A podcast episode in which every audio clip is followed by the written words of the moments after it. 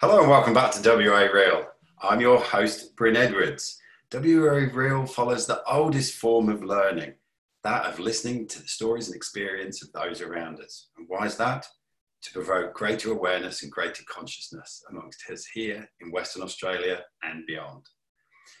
Today's guest is a returning guest. In 2019, she was my most downloaded podcast. And I think she ranks up in the top four of the top, lo- da- top downloaded podcasts across the whole repository of WA Real. I'd like to welcome back to the show Rebecca Dawson. Hi, Bryn. Hello. nice to speak with you again. Yes, I'm sure we're going to ignite a very interesting conversation today. I'm hoping so. So, just for those who didn't hear our podcast previously, you um, are a channel, have been for 20 odd years. I mean, how would you describe yourself? Uh, I would describe myself as a very natural human who operates in a very natural human way, uh, which I think will become the, the new normal for uh, a new era of humanity coming forward, being able to source everything that is. Mm, I love that. And just so we're clear, you share, you've been sharing your service for nearly 20 odd years. And this isn't just individual. This, as we mentioned in the podcast before, this has been, without naming any names, for business people and predominant people, you know, around the world. Yeah, I've um, I've had the great, um, great, I guess, privilege and honor to be connecting with all sorts of people all around the world. Um, people involved in in trying to do things differently and uh, trying to bring out the best that humanity can be. So uh, it's very encouraging to see more and more of that as we uh, we move forward as a race. So, just expanding on that, are you finding right now that there is greater uptake, interest, curiosity in some of the things that you have to say or are coming through and downloading and that you're sharing? Because I, for one, am finding that as with this um, you know disrupted environment that we live in that it's almost taking the thin veneer and veil of some of the stuff that's not necessarily important away. And it's exposing a greater connection to things that are bigger than just our egoic self. So are you finding a similar sort of thing? I guess I could sort of look at that in a couple of different ways, Bryn. First of all, um, I think, like many of us at the moment, we're mm. experiencing a period of quiet. So uh, for me at this time, I'm experiencing a period of quiet, and that's not not just in terms of where I'm connecting externally. I'm also experiencing quiet internally, and and there has been on a human level some internal conflict about that. If there was ever a time to be putting out content, if there's ever a time to be visible on the planet, it's this. It's this time. But I also see myself sitting in the middle of this huge cyclone of information uh, and it's it's not a time where I feel like I really want to add to that chaos and that movement. So that, that that's one way I'm looking at it. Another way I'm looking at it is, you know, humanity traditionally, um, I wouldn't say inherently, but more traditionally, looks for answers when things are out of control when things can't be predicted and manipulated and controlled and restrained, they look for answers. So I'm sure that for yourself and for many people who who who delve into elements of truth in the way that we do are looking for answers right now. Yeah. The, the question for me is do I want to add to the confusion of what people are looking for? Mm. Or do I want to hold a space in the middle of all of that for people who are finding comfort in the I don't know? Because really, anyone that's looked at mysticism or looked into the great mysteries of different religions and truths in our world, the real power for transformation sits in your ability to stay in the space of I don't know. Yes. And we see that right now. People are scrambling for answers. What's the truth behind this? Which way is it going to go? What's going to happen? What's happened to cause all of this? And uh, there's a greater invitation here. There's an invitation here to sit in that space in between because that's really where transformation exists. And we all want change, but I don't know that we're gonna gonna be able to create change from looking for answers within what already is apparent. That's my view at the moment. was it was it Einstein who said it's not the same mind that will find the answer to the problem? So I probably completely bastardized what he said, but he no, said, no, I, I I think that's a fantastic a fantastic little jewel that you're bringing to the table there because if we're looking to solve a problem that already exists, um, we're going to really move away from the space for something new to emerge. Mm. I mean, I, I even had a conversation with my father last night about um, change and new things. And it was interesting because his immediate response was um, to start with was, well, what do you mean? Well, we're going to have like a society with no money and this, that, you know, and, and, and no police and no this, no that. it was interesting because it was like, it was, it was well, if it's going to be different to this, then it has to be not that. It has to be. And I, I, sort of slowed him down in the conversation, or we slowed each other down in the conversation. And I basically said, well, look, we're living in a state of hypernormalization where deep down we all know things are a bit fucked. Right? You know, look at what we do to the planet, look at what capitalism is doing to us, look at poverty, look at the fact that a lot of people can't eat and feed themselves and stuff, you know that that they're signs that things are fucked. I said, however, hypernormalization is, is where we carry on regardless because there is no alternative that we can perceive. And the point I, I drove across to my father last night was, where is the space? Like, let's just take democracy. You know, it's a it's a thing that we have to repeat every four or five years, depending on who or where we are at, uh, which country you're in. And um, so where in, in that continued cycle is there space for more legacy decisions that have a 150 year 100 year point of view? When you've only got sort of a couple of years and then it's oh i've got to go into the beauty parade which is the election again. And and i said so where is the space for a conversation about what could that look like? Which doesn't necessarily mean just because you mention something different, you're immediately on the other side. Or if you mention something here, you know, if you don't like capitalism, then what's that mean? You're a communist. No, no, it's not that reduction. But it's having that space, like you said, of we don't know what that looks like. Let's sit in that not knowing and just That's get curious. That's it. And we're so wired, we're so wired for choice. Our brains are so wired for choice, you know, even in, in the dualistic model of the brain, which I don't believe was the original mm. blueprint anatomically for how our brains were meant to work, these yeah. two hemispheres.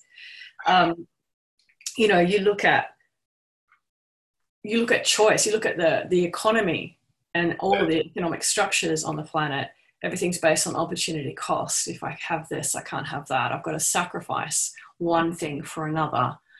Um, and we talk about, I mean, you talked about a pyramid actually just before we started this conversation. Yes, now, three is very, very powerful for this because three, even though you know we could look at pyramidal structures and we can look at three as something that we don't we don't want on this planet anymore, or perhaps it has been saturated that style, that hierarchical style of structure. But the three itself is is really a very, very alchemically powerful symbol because you've got two elements if they're willing to move into acknowledgement and agreement with each other, they can create a third point.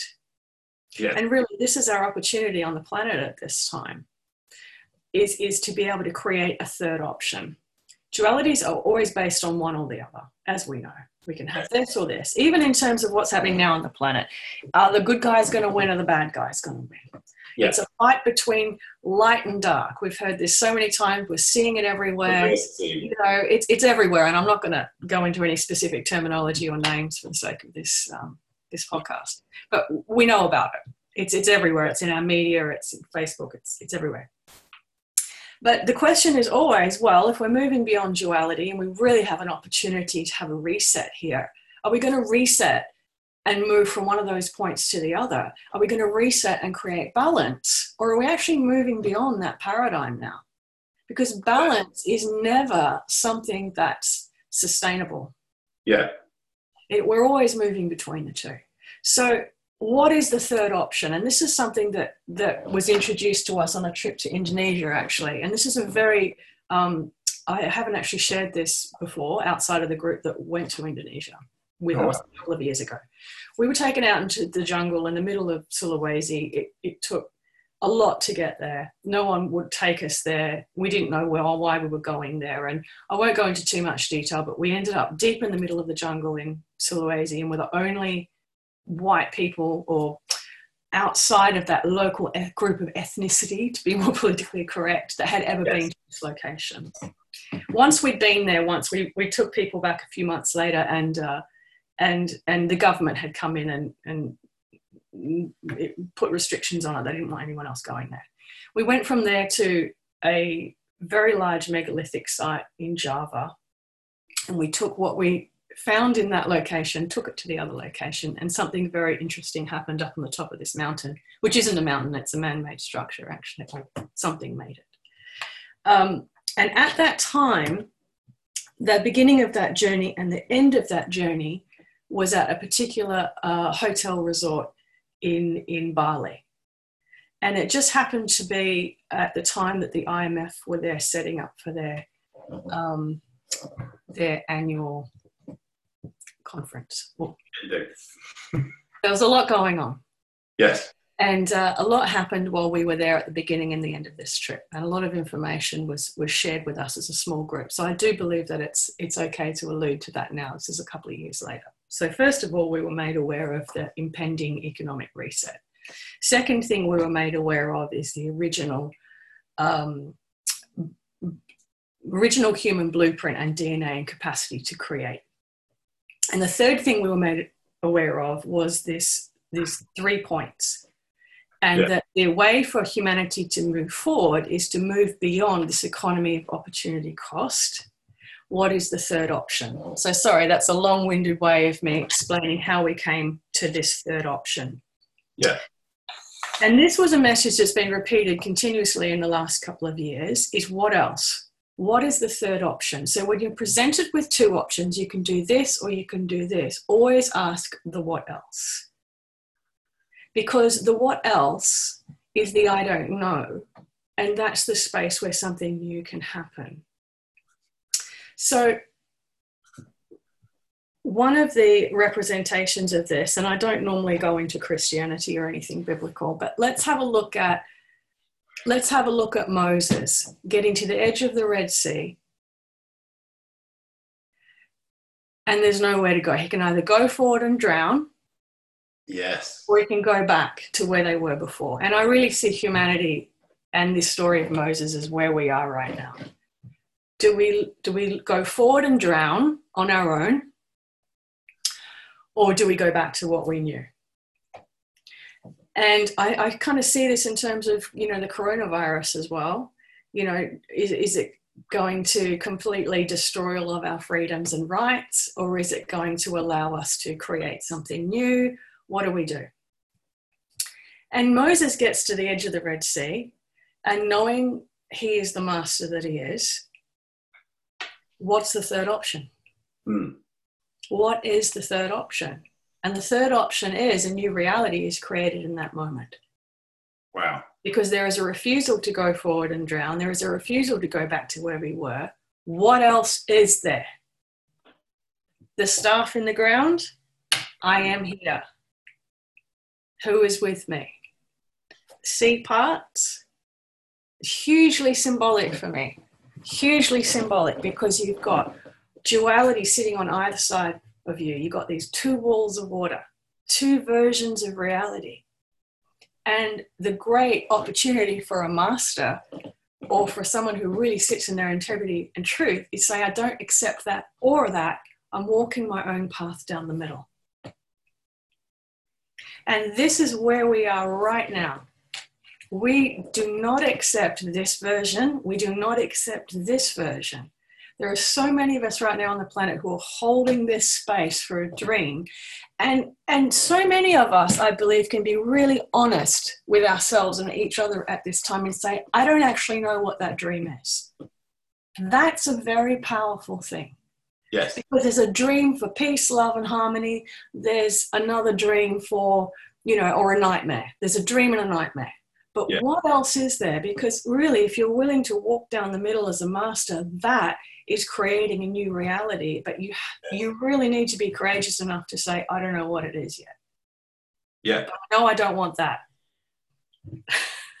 and that, you know, in in that sort of reductionist conversation I was talking about, that's what cuts down the third way and the creativity. So, well, if you don't want this, what do you want? That or this or that?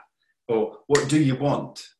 You know, and how much have we been driven recently to what's your purpose? What's your goal? What's your thing? What's this? Da, da, da. And in your last podcast where we spoke, you, you, you really opened my eyes up to the idea of just sitting with not having a purpose for a while. Yeah. And just being, and for that to be enough and I think from that myself, I had this almost dismantling of my own identity when I sat with it. And in that, and I could all of a sudden see this container which contained all of my identity as I knew it, all the bits I didn't like, which were my shadow. And then all of a sudden, uh, the container was taken off, and it was just like more and more and more and more of me. And and and it didn't need a purpose; it could just be.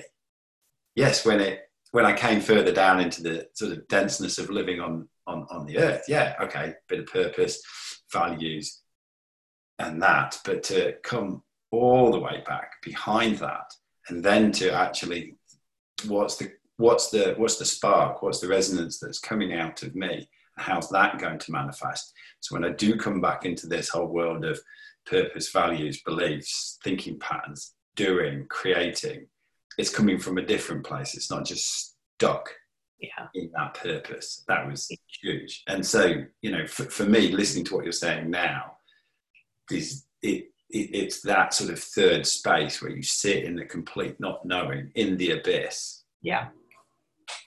Just knowing that you have a light and that will light up the abyss. And that's the beginning of the new the new earth.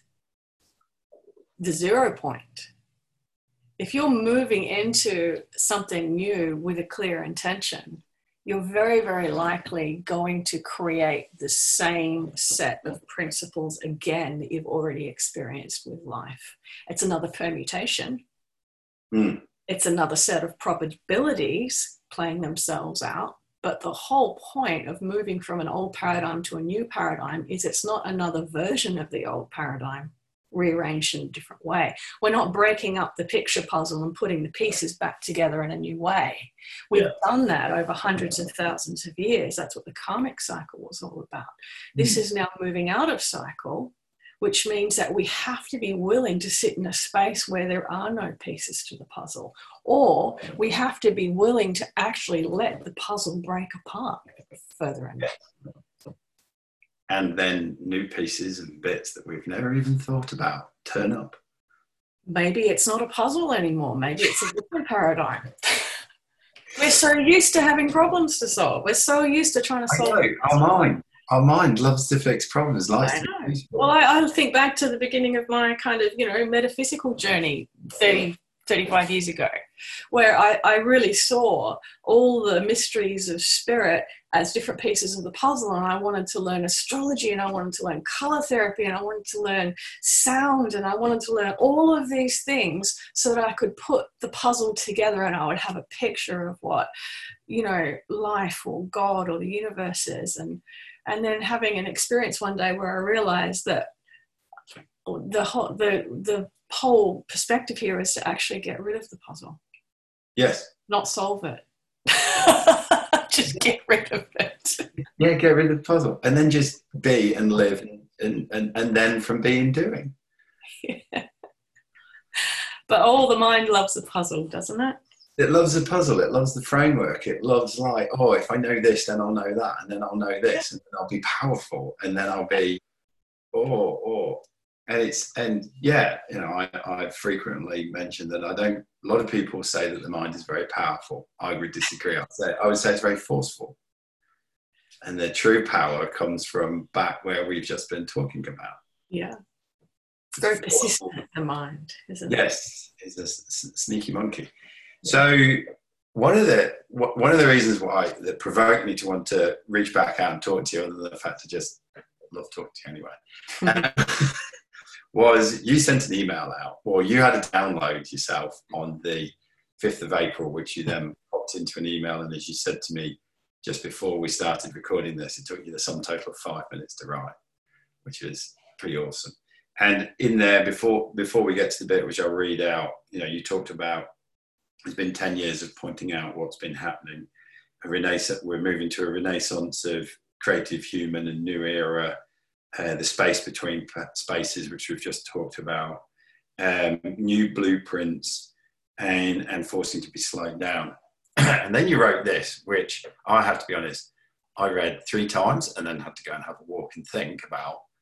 And then I stopped thinking about it and then I let it settle in. And then all of a sudden I went, oh. it was. So I'm just going to read it out and then I'm going to ask you to talk more about it. So this was the email. Humanity has completed the collective human karmic cycle. You are no longer in a reality where we unconsciously make choices based on need or requirement. Therefore, no choice is based on fulfilling contracts, replaying history, resolving conflict, or required learning. The era, the era of collective human unconscious is over unconscious choice based on requirement is over. And those two bits are in capital. The matrix of karmic history is no longer containing the earth reality. Today, you begin a reality where choice is conscious and based upon what you want to experience, what you want to create, and what you want to explore, not based on a sense of need or survival, based on curiosity and source driven desire. That's sovereignty that's freedom. This is it. This is the new earth. This is the new humanity. That's fucking strong. it was. It was strong, and I was quite surprised by the caps. We don't normally do things in caps. yeah. So uh, it was, and and it's funny because when I saw it go on the page, I thought this is um, less wordy than it normally is, um, but it's to the point and and you know it's it's it's what we've been talking about for so long with the end of the perpetual cycle of motion. And and i think in relationships it's it's been very obvious for people in recent years mm. that we we stay in things and we fulfill contracts and we persevere where perhaps it's not required for us to persevere because we believe that there's something here that we need to learn. Mm. And it's almost, uh, for me, I mean, I have strong Catholic roots from my early years. It's almost a, a, a sense of self self punishment. I'm yeah. in this situation, whether it be a relationship or something else. I'm in this situation because I must have done something to put myself here, and there must be something for me to learn from it. So I'm going to stay in it. Now, yes. if we take that mentality, which has been valid within a karmic history, yes, but when, oh, this is a humanity that's moving out of that now. Now, if we take that premise and we put it into global events right now, there are things that are happening that we're uncomfortable with, that don't seem right, that perhaps we wouldn't normally accept.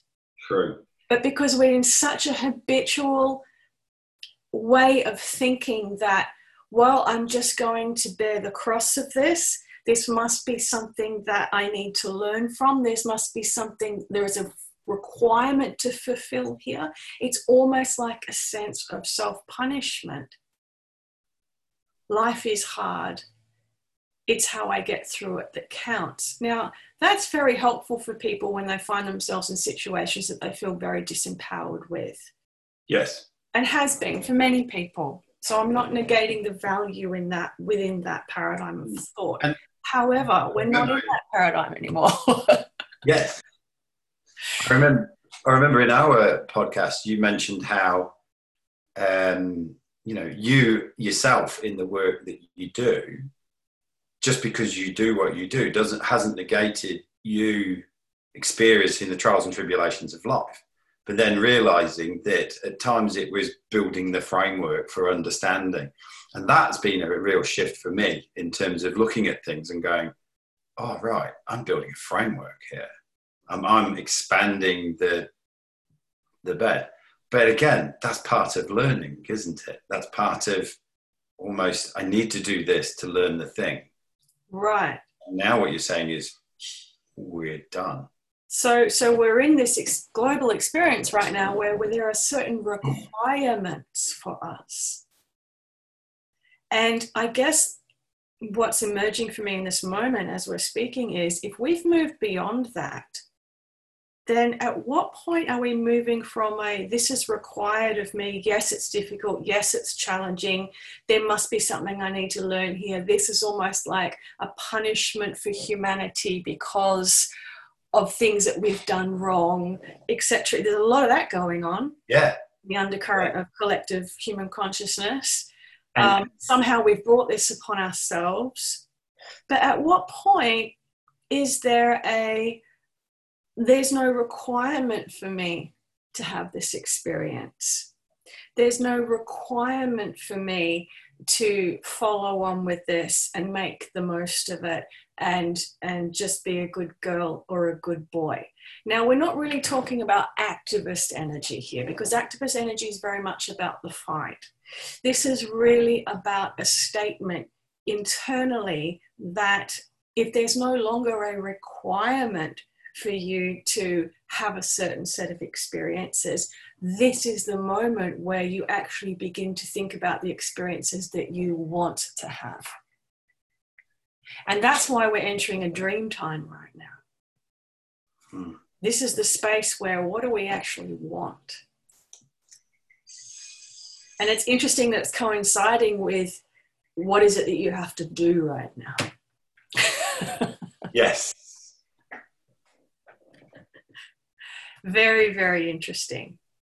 So so you know the, the the decisions of requirement is everywhere in our social spheres and our political spheres and our economic spheres right now. What do we have to do? What do we have to do to get through this together? Whereas if you're looking at this from a greater a greater perspective it's like well it's not actually about what you have to do now it's about what do you really want to do? So how many people are sitting there going, actually, I don't know? How many people are being like Moses before he put his staff down and announced his own existence? I am here, who is with me. And it's like, well, I can either go forward and drown, or I can go back and try and do the best with what we already had. And do you really want to go back? well, a lot of people do because they're afraid. I want things to go back to normal. Because they're afraid. Yeah, because they're afraid. And because their identities are all embedded within that system. So who do I do I even exist if I'm outside of that system? Well then what happens? Then you have to walk through the desert, right? There's no landmarks in the desert. There's nothing to tell you who you are or where to go. It's just the stars. I, I, I, get curious about the idea of there being cycles and waves that are moving and shifting things. I've been drawn heavily to consider the, the world of um, cymatics, where you have the metal plate with the sand on, and then you have a speaker underneath, and you put the different tones, and the different tones make the different patterns. And there seems to be um, a lot of knowledge that seems to talk to me as I think about, or even just by looking at the patterns, by looking at a YouTube video or watching it on TV. The fact that on one level, the thing that seems to come through to me is that on one level, we are bits of clay that are almost pushed together by the different waves. And that um, there are cycles, like you're saying, that are, are, are moving um, as we move towards a new earth. and so um, I wonder whether in, in a world of free will are those are there those of us that are just hmm. surrendering to it and will happily move with the waves even though it's like a it's like a fucking roller coaster when you sit on it and go it is. It is. Except the roller coaster's not coming back to the same place you started right. Um, but you know you will be doing this and it will make you squeal and make you go fuck. But then other those that um, will actively say no that shit's just too scary. And i like it how it was. And we'll stay almost with the old world and we'll have a split from old and new i'd really like to talk about that. Let's talk about the wave. Because we've talked we've talked about cycles before cycles of perpetual motion. Let's talk about waves. So even within a context of spirituality um, and, and the ascension of humanity we've really looked at finding our unification and moving from duality into unity with this um, you know metaphor of the wave. So when you're sitting on the surface of the ocean you know there's a swelling that happens there's movement it's noisy there's a lot of chaos things are unpredictable. But in essence it's about riding that wave and coming to the tip of the wave. You have your experience of separation as the individual droplets and then you merge back into the collectivity again. So you know we talk about how the wave is such a valuable experience for finding this distinction between unity and disparity when you move into a completely new paradigm and a new dimensional reality, it's no longer even about riding the wave. So we actually start to drop so deeply into consciousness and drop so deeply into ourselves that when that first begins to happen, you you begin to feel as if you're drowning because you're moving or you're sinking underneath the ocean and you're seeing the wave above you and you're seeing everybody else still playing this game. And all of a sudden you realize that nobody can see you. You don't know how you fit into it anymore. Are you lost? Do you really care anymore? This is the dark night of the soul. So many of us have been through this. But if you're willing to continue to drop you're going to find yourself deep in the ocean and that's when movement really happens. That's when you hit the current. And it no longer becomes the game of separation. How does, how does life work on the surface? You're no longer trying to get back up there. But you can still see it and you can still have a great appreciation for it, but it's not where you're viewing from anymore. And that's where we are right now because there's so much noise on the surface do we need to be a part of it? Do we need to move in and have an active functioning role and be identifiable and visible in what's happening on the surface of consciousness? And I'll use the word surface of consciousness in the world right now. Or do we want to stay deep in the ocean where the real movement's happening, not all the noise, but the real movement, and have a great deal of respect and appreciation for the all the noise and movement that's happening above. Mm. Because we know that where life on the planet began, and it began in the oceans. So, of course, we have to go back to origin. We have to go back there. And yet, its natural instinct, human survival instinct, is to keep trying to get back to the surface. We're going to drown if we don't continue to participate. So, it's against every survival instinct that we have as humans, but it's really where the movement's happening right now. So it's in deep in the ocean. wow. Deep in the ocean. So, you know, the wave, I love the way you brought that up today. I think that's so beautiful. Thank you for bringing that up. The wave and the cycle are inherently linked. But they are more what's going on up on the oh, surface. It never ends. It never ends. And that's why, you know, what's the third option here? Because the balance between light and dark, that balancing act, it never ends in third dimensional reality because that's the fabric of third dimensional reality. That's the way it's designed. But we do have an experience now where, well, you know, dimensional fabrics like like material. It's like a canvas like material. And, and when, when it reaches saturation point, when every possible permutation or probability has been played out, it starts to wear. And what's happening right now is third dimensional reality, if you look at it as a piece of fabric, is starting to stretch. And when it starts to stretch, all of a sudden you start to see where the threads are and how they're connected to each other and can get really fascinating suddenly we can see how the governments are, are actually constructed and how the economy really works and and how everybody's interconnected. And there's a great opportunity there to really see that and be fascinated with it. But there's a real even greater opportunity to see the holes that are starting to appear in it. Because if you can pass through the sit in those I don't know spaces, there's a big gap here, there's a big I don't know, and being willing to sit there for long enough, the collective consciousness of humanity is going to slip through that fabric into something else, and that's the new earth. So, third dimensional reality is only considered to be incredibly influential if there's a lot of human focus on it. So, our attention now can be on how that third dimensional reality is created. Do we want to try and repair it? I don't think so. Not for me, personally. I'm more interested in where do these holes lead to? What else is there? That's seeing beyond the veil, right? Yeah. Do we want to repair the veil? Not really. what else? What else is there?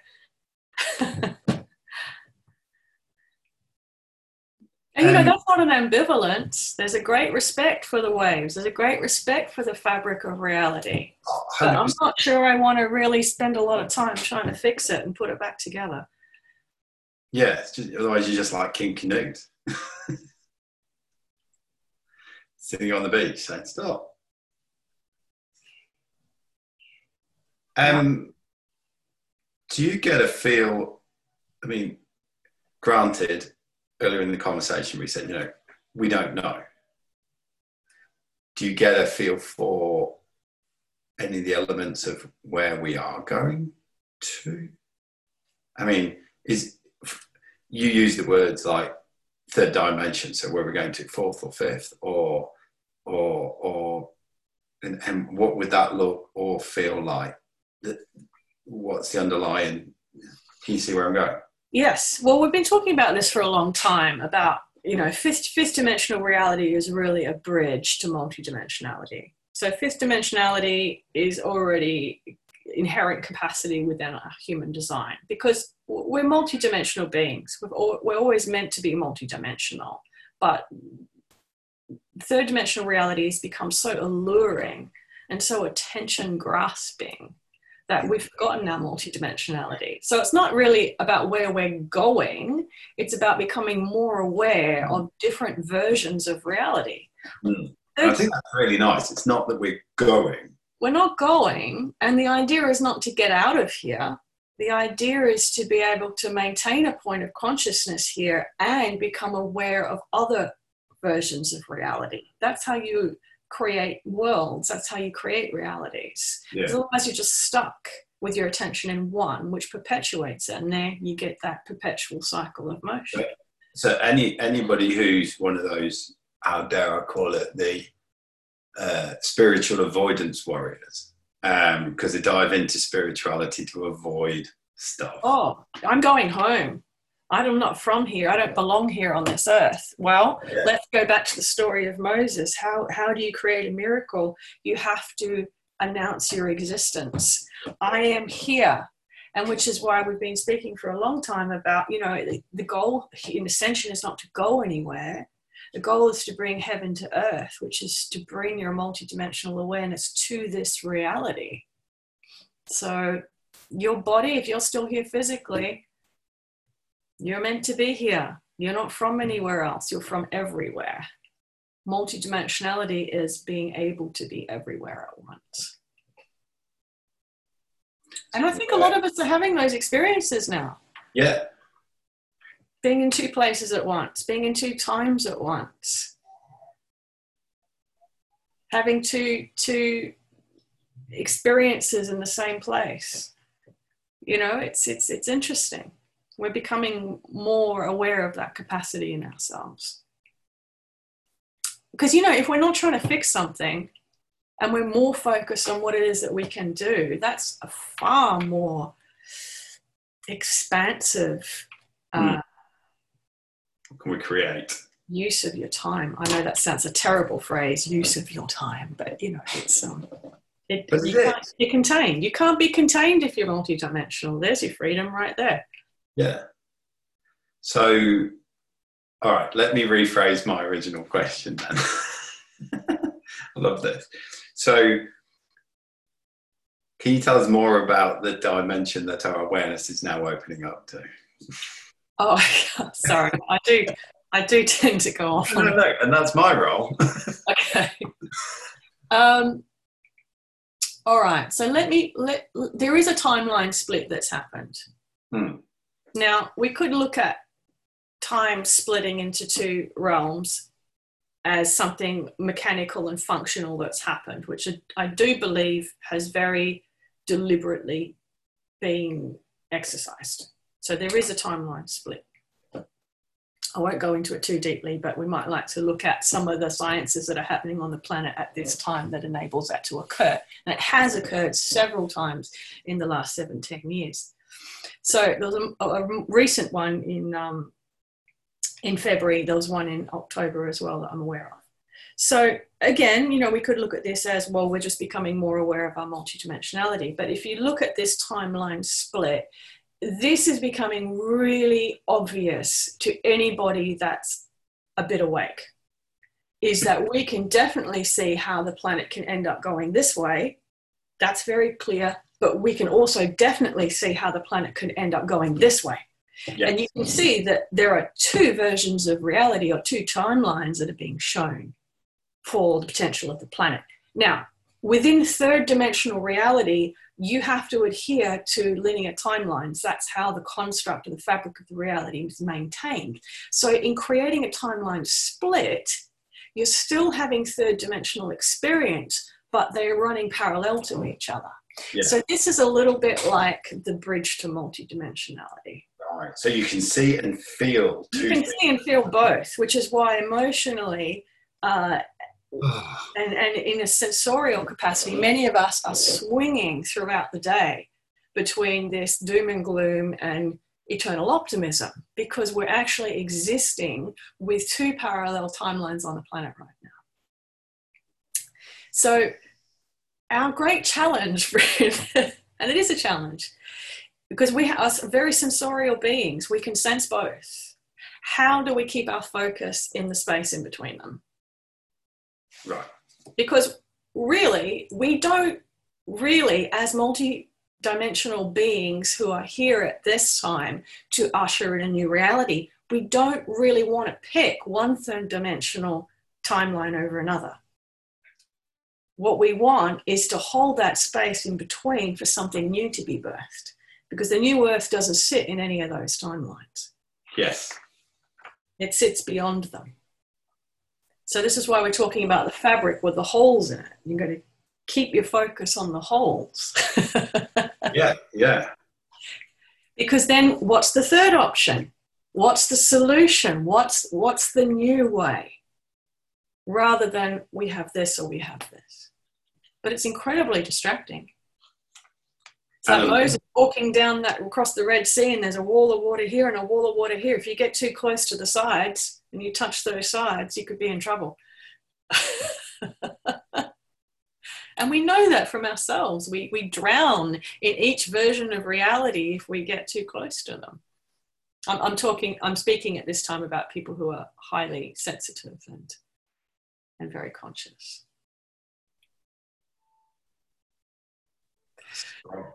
So we don't know what it's going to be. We don't know what it's going to be. But we are going to be seeing a lot of rapid change. We are going to have an experience where one portion of human collective consciousness experiences a completely different timeline to the others. And that's probably the this divergent split. yes. Yes. So there is talk about, we've been talking about a great convergence for some time. The convergence is the three different spaces. This timeline, this timeline, those who are sitting in the middle eventually coming into one. To hold yourself in a place of not knowing, which is something that is so alien to the way we've done things. Mm-hmm. The mind needs to know. It will claw to anything. You know, examples of that are I've said before. You know, hits on new sites are just going off the roof, and you know, the, we probably never watched the watch the news more than we have because anything, anything will give us a sense of, oh, I know, control, or this, that, and the other. But to actually sit in the space where we don't know, which is a, which you know to quote my previous guest, Peter Sage, is probably a very weak muscle that we have, a very weak muscle that's almost atrophied for many. But coming out the muscle analogy, to do that on one level, I suppose, requires curiosity and excitement and exploration. But on another level, and correct me if I'm wrong, because this might be a throwback to fear, but it also requires a huge amount of faith. Faith in that. That's the question. Correct. Faith in. I suppose on a basic level that it will be okay, but on but then on something much bigger than you I think it's it's not even about faith. At a certain point, sorry, it's just no. really strongly. At a certain point, we're being compressed into an experience now where nothing on offer is good enough.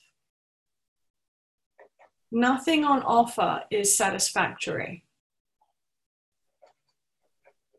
And I think that it's an inherent knowing that there has to be more than this. There has to be more than this. So is that the faith? Or is it? For me, it is. For me, it is. Or is it even? It, it, it, it's probably even greater than faith. It's it's a it's a it's a knowing. It's a. Hmm. Well, I love the phrase, and I use it all the time. There's always more. There's always more, but it's not more of the same.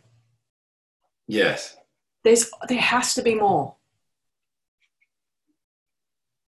And and and again, we go back to this mentality where, well, this is our lot in life. This is how it is, and we need to make the most of it.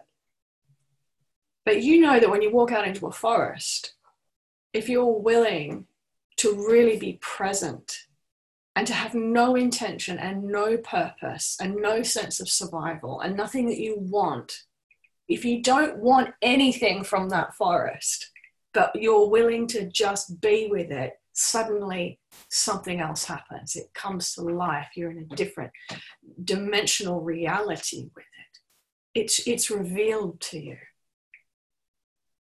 And it's the same with, with life for us, you know, this very mechanical life that we're in as humans there must be more than this, but it's only when you're willing to drop your purpose, your intention, what you want from life. When you get to the point where you realize, I actually don't want anything from life anymore.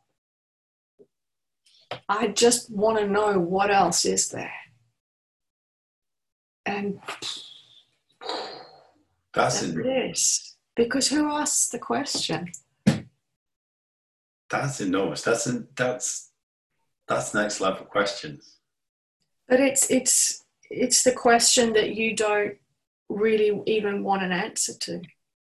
You just want the right you want the right to ask the question. The right to be dissatisfied. Because every every master or human or guru that's ever been on the planet that could call themselves enlightened has yeah. got to a point of dissatisfaction where they've asked the question. What else is there? Because they've dared to They've dared to allow themselves to be so dissatisfied with what's on offer. And then they completely see everything differently.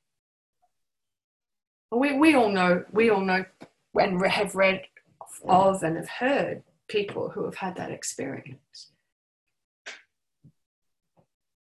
And they're no longer trying to fix things after that happens. It's not that they're in denial, it's just that they've woken up in a new reality. And suddenly they can see all the waves, but it doesn't seem to impact them as much anymore. So, you know, it's daring to ask the question. That's, yeah. That's the greatest rebellion we can have right now, I think, is not accepting anything on offer. Hmm. And it doesn't mean you're rejecting anything. No. We have to we have to we have to be careful of rejection. Yes. It's not being rebellious for rebellious sake and throwing the baby out with the bathwater. No. I mean, isn't this what meditation is? You sit in meditation and you just want to come naked with nothing, no identity, no purpose, no intent. What is there? What else? That's why we do it, right? Hmm.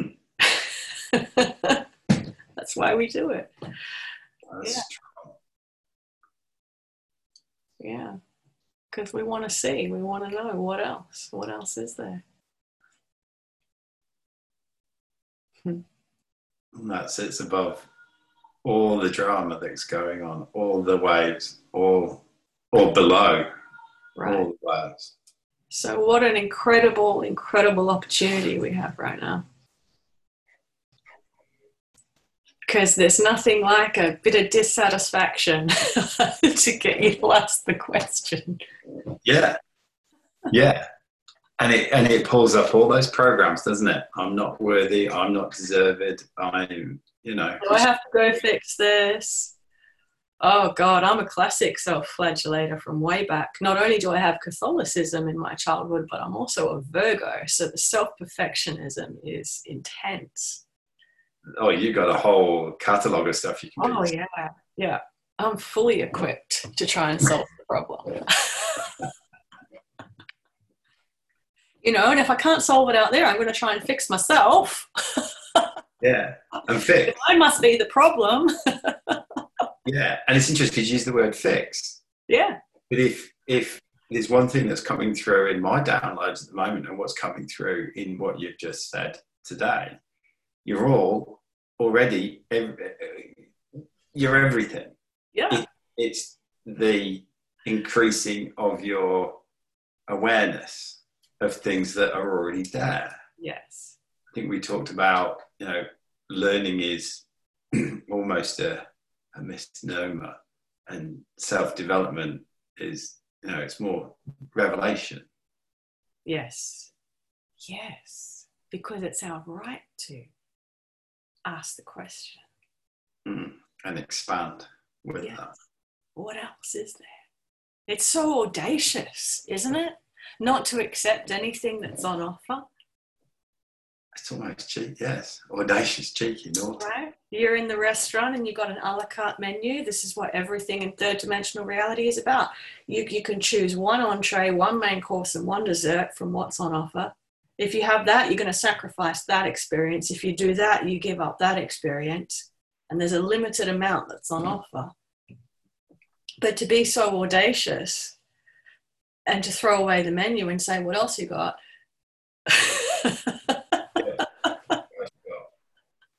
and chances are the restaurant's not going to have it.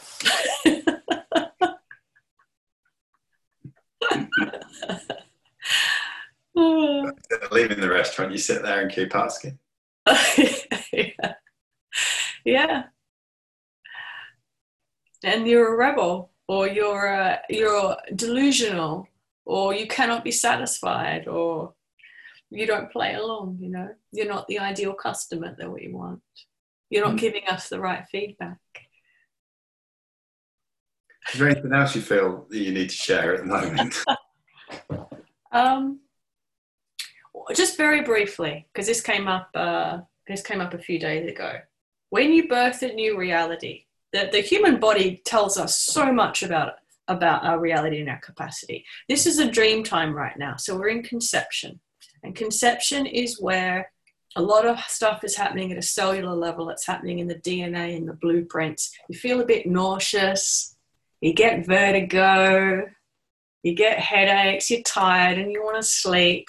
So I know a lot of people are having these physical experiences at the moment, but you can't see evidence for anything. Yes. Then you go through a nine month period of gestation, which is what the planet's moving through at this time nine months, where there's a swelling that happens, there's discomfort, you can't move a lot, you've got to look after yourself, you can't really go anywhere or do a lot, you can't seem to achieve a lot, you can't work as much. And then there's a birth. And the birth is happens very quickly. There's a lot of angst and a lot of fear, but ultimately, nothing is the same again afterwards because your role has changed, your identity is different, your whole world has shifted when you give birth. So, this is where we are. It's the dream time, it's conception, it's early, early gestation time. Mm. And we have about nine months. I feel, I feel like we're at the point where we've um, I'm going to use a really crude analogy. We just weed on the stick and we've gone, oh, two lines. I love that. Two timelines. Yep. Two lines. Yeah. It's not about choosing one or the other, right? It's what's going to happen in the midst of those lines. There's all this strange stuff that's been happening. You and I were talking about it before the show. Uh, all these strange things happening, like, oh, I just felt different, and, and things are happening, and I've had a fatigue, and this, you know, that's all the pre I think I might be. yes, yes, and you. It's very difficult at the moment because we've moved out of linearity, that horizontal uh, x-axis. Uh, it's very difficult for people to expand outwards to be able to expand their energy. Um, the best way to do that at the moment is vertically. We have a very, very strong vertical axis right now very strong, straight out through the body. It's going to pull you back a little bit. It's on a bit of a tilt. That's the best way for people, in my experience, at this time to feel grounded and to reset and realign themselves if they're feeling like they're all over the place, especially with the vertigo. The axis on the planet is still tilting, which is why that line's not straight through your body. It is going to pull you back a little bit, but it's it's a really fantastic way to completely feel solid again not many of us are feeling very solid right now. Mm. So, uh, and I'm just going to throw one little little bit in that I've been asked to. I don't know why this is a part of our conversation, but for some of your listeners, it is.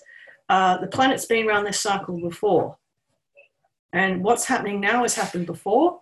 It happened with the electromagnetic fields. It happened with manipulation of electromagnetic fields and currents on the planet, and it ended with the demise of Atlantis. Right. Something very, very similar playing out again at this time. It will not unfold in the same way. Yes. But it, it, that's why it's so huge to so many people. That's why there's so much attention on electromagnetics right now on the planet, because there's such a strong collective memory within humanity that this has happened before. And that electromagnetics was tinkered with before. Of course. And what did it do? it sank Atlantis. So, very unlikely to have the same outcome. Hmm. It's a nice piece of solace to take in amongst this. I get the sense that a lot, a lot of entities and beings have come here to watch this. well, it's it's it's history replaying itself, but this time it's uh, it's not replaying itself within the same fabric of reality. Hmm. And I get the sense it's not just we people nodes; it's also the planet itself. Sorry, what was your question? I get the sense that it's not just we people who are raising, moving, opening oh, oh no, because the Earth, Earth's a part of a collective of seven, there's seven. It's almost like um, I wouldn't call it like a constellation. I would call it um, what would you call that? A collective of seven Seven. systems. Yes. We would actually call Earth a system unto itself, even though it appears to be one planet. We would call it its own system because it has a very unique energetic vibrational system. There's there's others that you would call systems unto themselves, but Earth is a part of the seven. And so, what happens with the Earth reality happens. Is, there is awareness of that with the other systems as well. It's not something I talk about very often. I don't really get into stuff like this. If someone's curious, they can go and dig around. yeah, there's a lot of things I don't talk about very often, but yeah, Indeed. yeah, interesting. Indeed. Um, how are how are you, Rebecca, the person, processing all of this that's going on? Um, I've I really I found the oscillation between uh, the two different timelines incredibly challenging. Incredibly challenging. Whereas we used to feel emotions like this over a number of days or months, I'm I'm swinging almost every hour. Um, so I imagine a lot of us are finding it really challenging at the moment. But I'm also acutely aware that out of the three the three experiences for collective consciousness at the moment. Some people are very, very comfortable staying in the love and benevolence, and this is the way the earth's going to go. Some are very embedded in the this is doom and gloom, and this is how the earth's going to go. I'm very much embedded in the space in between, so I'm kind of oscillating, uh, touching the sides, and and really trying to focus on the I don't know with all of that. So it's it's challenging. I'm sure it's challenging for many of us that are sitting in that space. So uh, I thank you for today's conversation because it's a great reminder for us to be dreaming in this space about what else. Yes. And um, how uh, how are you keeping yourself sort of grounded in amongst this? You're getting out for walks and stuff like that. Not really. a little bit. I walk the dog every day. Yeah. I'm sleeping a lot. Uh, I've been very busy because you know I homeschool as well. Anyway, um, my son's uh, in year ten now, so there's a lot involved with that. And uh, my phone's always very busy, and my emails are very busy during times like this. So um, physically, for me, being vertical and sleeping has been the best thing. Mm. I'm dreaming a lot. I'm dreaming a lot. I'm dreaming when I'm awake and when I'm asleep. So it's an interesting time, but I'm not exempt to the roller coaster. no, no, no, no, and that's why that's why I wanted to sort of bring it back to you, Rebecca, the person. Yeah. Not just leave it with that was really good information. yeah. Well, I have to say, for you know, however many years now, I've been practicing this. Uh, my get out of jail free card has been consistently, I don't know. And every time I really sit in that, there's a new pathway that opens up. So um, I've been practicing that for a little while. The I don't know, and I'm, I'm, this is if there was ever a time for it, it's now. Hmm. You remember from uh, the last time we spoke, the last question I asked my guests, although I may have another sneaky one at the end, but my last question I asked my guests is um, if you could upload a, a little golden nugget into the collective consciousness for everybody right now, what would that be? Hmm. Keep your eye on the holes that are appearing and the spaces. Don't try and fill them. Sit in them for as long as you can, because Mm. that's the doorway to the new Earth experience. Love it. Love it. And um, that's a cheeky question. Do you have any advice for me and WA Real as to where we should be going at, at this time to be of service? I love the way that real can become reality, WA reality. I really feel that what you're doing is uh, is weaving a new fabric for WA. There's something very unique about the energy here in WA. We know that. Hmm. We know that. We know that there's been a city of light here that's beginning to reveal itself. We know that our isolation is our greatest advantage at this time. We have an incredible opportunity to be able to view the events in the world from this point of isolation. It gives us an incredible vantage point. It also enables us to be part of the new dreaming and the new dream time for the new earth reality. So the conversations that you weave are like golden threads that create the new fabric of reality, the new WA reality. And so, uh, so much gratitude for what you're doing. Thank you. That's awesome. Thank you. Feel quite emotional listening. yeah, because you know that what you do is not insignificant. You've always felt that it's significant. You just haven't been able to see why. Yes. Yeah. Yeah. Always known that I just needed to do this. Yes. So, you know, Western Australia, the last time the electromagnetic grids were manipulated to the extent that they're being manipulated now, Western Australia was one of the very few places in the world that was not as impacted by those anomalies in the electromagnetic fields. And that's an interesting question for listeners to ask themselves. Why is that? Why is Western Australia largely immune? Wow. What's here? back to your your um, conversation about your pyramid. What did you have to add to that pyramid?